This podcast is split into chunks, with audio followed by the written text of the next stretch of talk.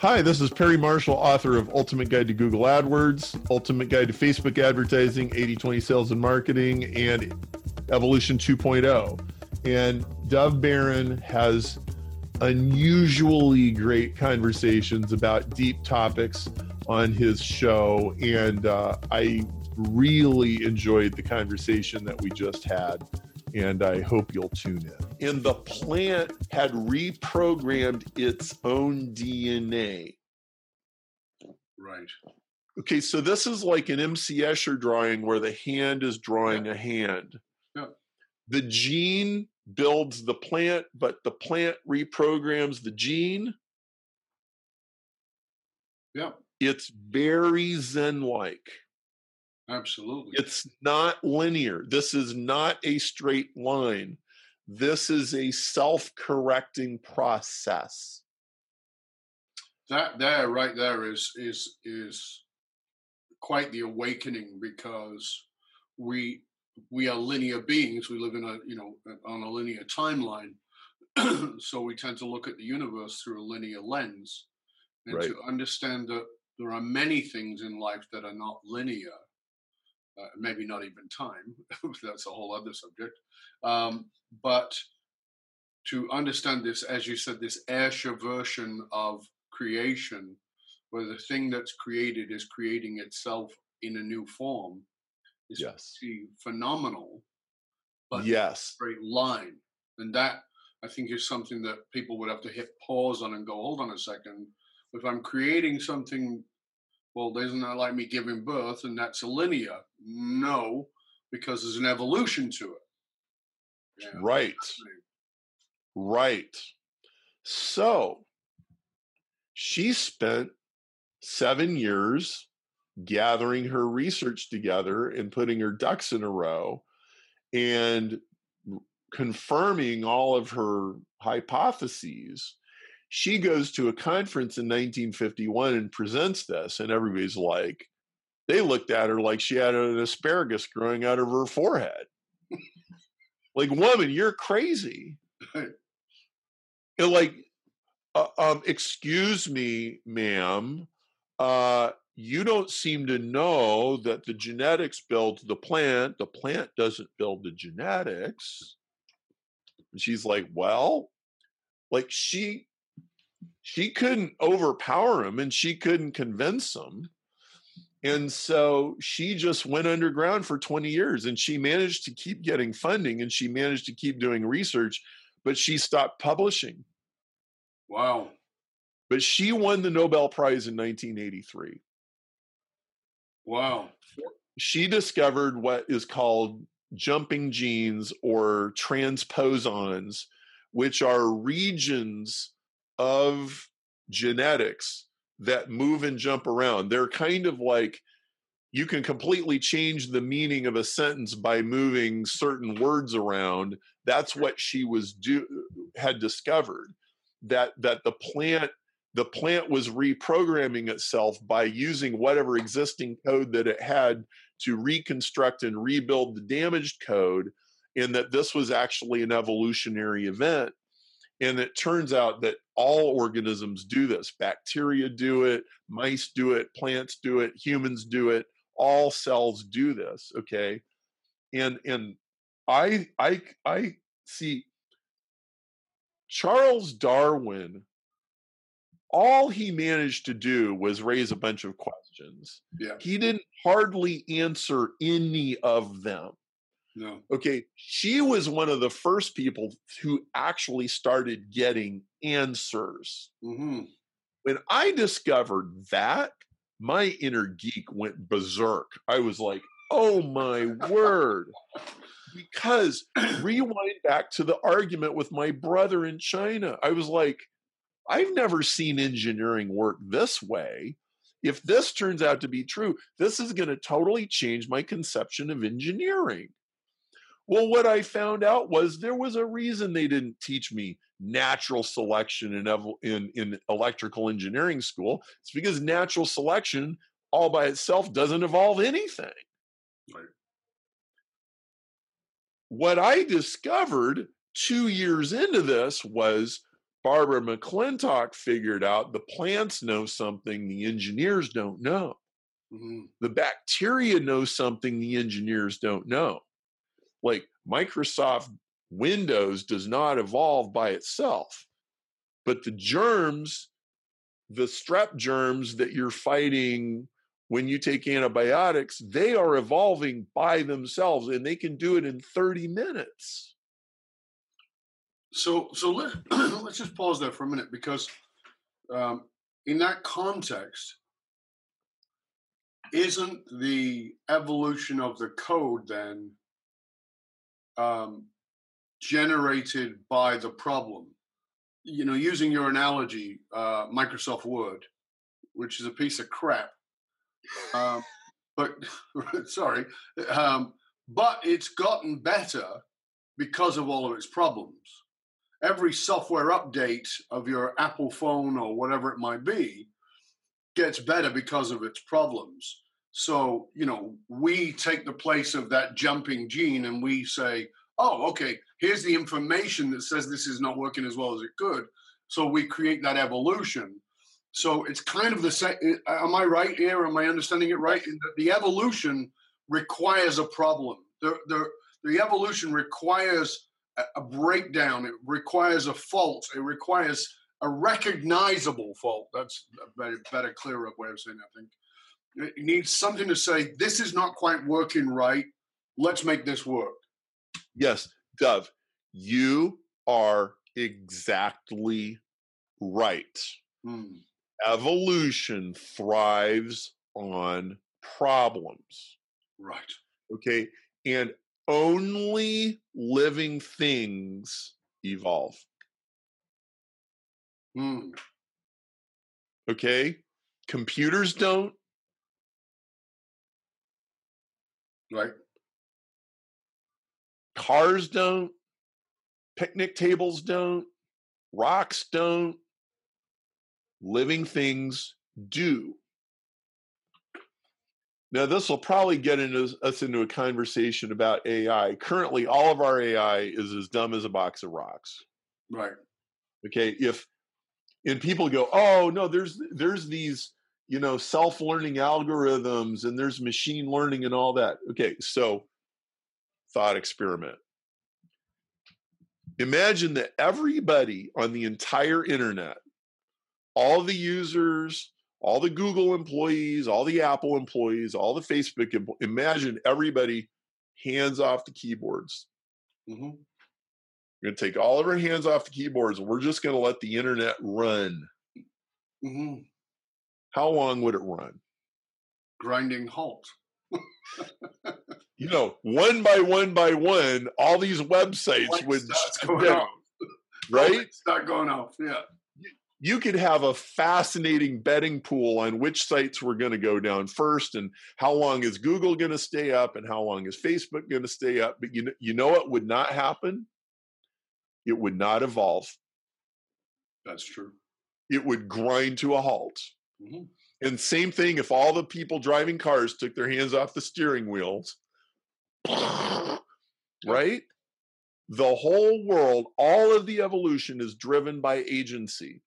If you read Anti Fragile by Nassim Nicholas Taleb, it's all about systems that get better when you damage them. Mm-hmm. Every system that he talks about in this book, he never actually points this out, but I observed it. Every system in that book is a living system, every one of them. Okay, so economies are anti fragile. Well, of course they are because they're run by humans. Mm. an, an economy is a biological, it's a it's a meta phenomenon of biological organisms. Right. Okay. And and and so and so living things do this, non-living ones don't, and we don't know why. So let I want to I want to take a side side path for a minute because you brought up you know, we're talking about code here, but we, we're ended up back in, you know, and I know this is important to you, back in the DNA and original code and all the rest of it. So, are you familiar with Sitchin's work, Zecharia Sitchin? No. And the Sumerian texts? Okay, so the Sumerian text, the ancient Sumeria, which is really the oldest form of knowledge we know, It what predates the the Greeks and all those, and the hieroglyphs are phenomenal, right? And uh, uh, Zecharia Sitchin was the best in the world at reading those hieroglyphs. And Sitchin's, uh, I met Sitchin in New York about uh, 20 years ago and had a conversation with him, and he said, My job is to not tell a story, my job is to directly interpret what the hieroglyphs say. And he goes, And so this is a guy who was um, a, wizard, I mean, absolute genius with, with understanding hieroglyphics and ancient language. So when he was a little boy going to Cheder, which is Hebrew school, uh, when he was a little boy going to Cheder, um, and they would read a passage in Hebrew and then tell him what it meant, he would say, "No, no, no, that's not correct." And they mm. say, "What do you mean?" He goes, "Well, that comes from the Aramaic, not from the Hebrew. You're reading it from Hebrew, and that's the translation in Hebrew. But actually, in Aramaic, it means this." Phenomenal. Like the guy was, a, and this is while he's like less than 13 years old, right? But he became a master of understanding Sumerian hieroglyphs. And if you look at the Sumerian hieroglyphs, which predate the Bible, right, in the way that we understand it, mm-hmm. you'll see that there's diagrams of DNA. Hmm. Diagrams. You can actually see them. Like I know that when we hang up, you're going to go look for Sumerian DNA uh, imagery, and it'll blow you, blows your mind. So and I'm sure you've come across this part of the argument now, which I want to put forward to you, which is um, alien technology. So the alien technology, so the, the the the the stuff around the Sumerian text is that there was alien intelligence uh, that came from Anunnaki, uh, which is also known as the 13th planet by astrophysics, um, talks about how this um, these travelers came here and took the hominids and used them as slave labor and then mated with them and that that's the actual evolution of um, our dna that we've that's why there's the missing links and all the rest of it fascinating piece and, and may, i may have i may have thrown another piece into the pile that you hadn't thought about but it's you know it's a very interesting thing because we're back to, you know, it's still not. Uh, there's another piece of a problem that gets that creates an evolution, because according well, to that text, they had a problem on their planet uh, because their atmosphere was weak and they needed gold, and they came here to mine the gold, and they needed labor to do that, and so the labor they used was the hominids that they worked. So, I I can't say a lot about this, but I'll just th- throw out two rabbit holes that people could go chasing. Sure. So, first of all, what you're describing does have some resemblance to the part in the first chapters of Genesis where it says these, I don't know, these angelic figures um, had sons and uh, like they mated with the sons of men or or something Absolutely. like that. Okay, yeah, it does, and yeah. it's this very mysterious, evocative story. Okay, so that's that's one and thing. And, they said, like it refers to God in the in the plural. They and it, as you said, it mated with the son, uh, the son, the sons and daughters of God, uh, of men. Yes, that's the same. So then the, the, other dot that I would connect is um, there's this guy named Gary something. He's got a blog called Techno Prophecy, and he made an observation that I thought was brilliant. He said. You can read extensive literature about Celtic stories of fairies and leprechauns and um, and all of that sort of thing. There's a there's a 1912 Oxford University PhD dissertation called fairy stories of the celtic lands i think it is. Mm-hmm. and a, a guy did an entire phd thesis going around and and and gathering all of these stories about about um about leprechauns and fairies and which which those people consider to be very real. He said has anybody noticed that the alien abduction stories and the irish fairy stories are nearly identical? Mhm. area, area 51 and then go read this 1912 book. And i went and i was like i'll be darned now that is all i have to say about it like i don't know and it's not really my thing and Yeah. you know so like I guess if you know let your freak flag fly if you want to go down that rabbit hole I've been down that at- rabbit hole, and I and I recommend that people do. Um, if only, you know, because one of my one of my one of my favorite things in the world, and you know, and it's one of the things that I loved about our original conversation, Perry, is that one of the things I see that you and I have so much in common is my. I'm always I do do this with my clients, but I'm always looking to do it with myself, which is how can I breach my bias? I, I've got Yeah. bias. I know I do. I can't help it. That's it's in, it's inevitable. How can I breach the bias? And that's what you did when you put that stuff out to the to to to the atheist community.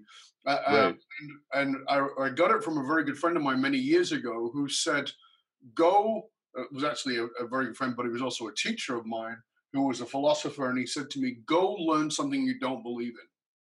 And I said, what yes and, and he said, "Go learn something you don't believe in." And I said, "What do you mean?" And, that doesn't make any sense to me. He goes, "That's the point." And that's how I actually discovered Sitchin, because he said, "Find something you think is absolutely ridiculous, and then go study it." Right. So I well yeah you know studying one of my the Sumerian hieroglyphics and Sumerian text, and I was like, "Oh my god, this is science! Oh my god, this is not mystical. This is not woo. This is not New Age. This is oh, you know." It just blew my mind. Well, one of my favorite uh, thinkers and speakers is Ravi Zacharias, and he says, if you think somebody's worldview is completely ridiculous, it's because you don't understand it. Right. Okay, and like, you know, let's just just be a little charitable. Okay, you might think atheism is completely ridiculous. Well, it's not completely ridiculous to I don't know a couple hundred million people. You might think Mormonism is ridiculous. You might think Jehovah's Witnesses are completely ridiculous. You might think Hindus are completely well, they are completely ridiculous from within some other point of view. Now what what you really what you really need to go looking for is does a worldview have its own contradictions that nobody wants to talk about? That's what you look for. And you never find that until you go deep enough into the, that worldview to understand what all the assumptions are in the first place, because they're not assuming what you're assuming. And so I had to go down into a bunch of rabbit holes. In fact, one of my friends gave me a great compliment. He came into my library and he's like, oh, you've got Buddhist books and you've got Hindu books and you've got Mormon books and you've got atheist books and you've got agnostic books. Like you actually engage with all these other ideas. I'm like, yeah, Of course. like shouldn't shouldn't everybody? Right? And it doesn't mean that I don't believe anything. Okay. I am still a Christian. I think Christianity is defensible. What what what this did to my Christianity, it did a massive 80-20 the the deeper I went and the more things I questioned, I became more and more certain of fewer and fewer things.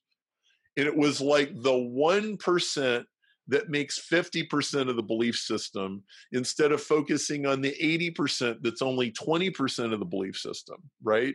Like I think you could you could define a fundamentalist as somebody who's usually obsessing about the wrong end of the 20% of their belief system, right? Like, like I think I think Christians who are trying to defend an absolutely literal Noah's Ark are not helping anybody. Like, and I mean the way, the exact way that it's typically read to you in Sunday school. Now, I think we have lots of reasons to believe that there was a Noah's Ark.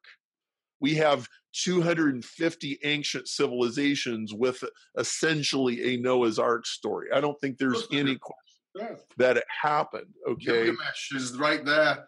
There's a, right. there's a bunch of stories that all align with that, and all these all these great stories from the Bible. If you bother to actually look and get out of your your original biases, and you step out and you go, well, where else does this story exist?